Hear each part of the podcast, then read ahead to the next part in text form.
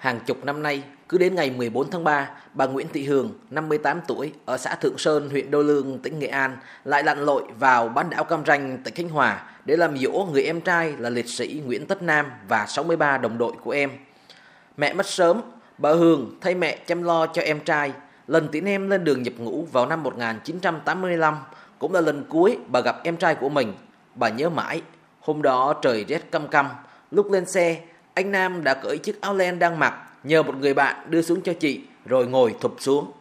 Anh Nam sợ nếu đưa trực tiếp thì bà Hường sẽ khóc. Ngày 10 tháng 3, trước khi lên tàu ra đảo, anh Nam đã viết thư gửi về quê cho chị gái với mong muốn sớm hoàn thành nghĩa vụ để ổn định công việc. Nhưng đó lại là bức thư cuối cùng của em trai và là kỹ vật của bà Hường.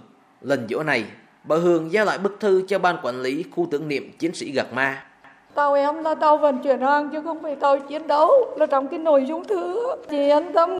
Thì dặn hai đứa cháu là ngoan học và giỏi mà cháu thì đừng con dài lắm. Nên là cầu mừng.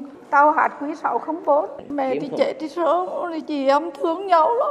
Viết cho chị gái là mùng 10 tháng 3 tầm 11 là tàu ra đảo. 14 là em hy sinh. thư về là em mất rồi. Khu tưởng niệm chiến sĩ Gạc Ma ở bắc bán đảo Cam Ranh, huyện Cam Lâm, tỉnh Khánh Hòa được Tổng Liên đoàn Lao động Việt Nam xây dựng, hoàn thành đưa vào sử dụng từ năm 2017. Trung tâm khu tưởng niệm là quảng trường cụm tượng đài, những người nằm lại phía chân trời, khu trưng bày ngầm, mộ gió và công viên hòa bình. Từ khi hoạt động đến nay, đã có hơn 1.000 đoàn với gần 300.000 lượt khách đến thăm viếng. Nhiều cơ quan trường học trong cả nước cũng thường tổ chức dân hương, hoa để giáo dục cho các em biết ghi nhớ lịch sử đã qua. Cứ đến dịp 14 tháng 3, Nơi đây diễn ra lễ dỗ các liệt sĩ. Chị Lê Thị Thanh Tâm, giáo viên ở huyện Cam Lâm, tình nguyện viên hướng dẫn tại khu tưởng niệm cho biết, khách tham quan rất xúc động, nhất là khi thăm khu trưng bày ngầm, được nhìn những di vật trong quá trình bảo vệ biển đảo của các liệt sĩ. Những năm đầu, nhiều người nhói lòng khi trong số 64 liệt sĩ chưa có di ảnh của liệt sĩ Trần Quốc Trị. Sau đó, Phó giáo sư tiến sĩ Ngô Văn Minh, cán bộ học viện chính trị khu vực 3 ở thành phố Đà Nẵng, cùng nhiều học viên đã kiên trì tìm ra di ảnh cho liệt sĩ Trần Quốc Trị.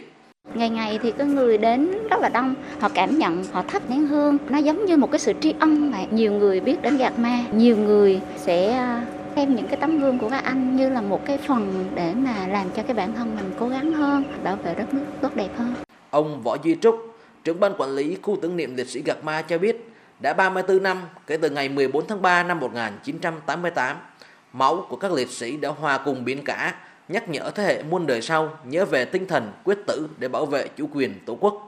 Theo cái hướng của thủ tướng chính phủ trong cái dịp đi thăm cái hướng là sẽ trở thành một cái công viên. Trong đó có những cái biểu tượng biểu trưng vùng quần đảo Trường Sa. Một cái khu như thế này mà trong 2 hecta thì nó hơi chặt liên đoàn lao động tỉnh cũng như tổng liên đoàn làm cái thủ tục xin tỉnh giao thêm 2,5 hecta về hướng biển. Mong rằng cái giai đoạn 2 được triển khai kết nối nó đồng bộ cái không gian nó hướng biển thì nó cảm nhận về biển, về đảo rõ hơn.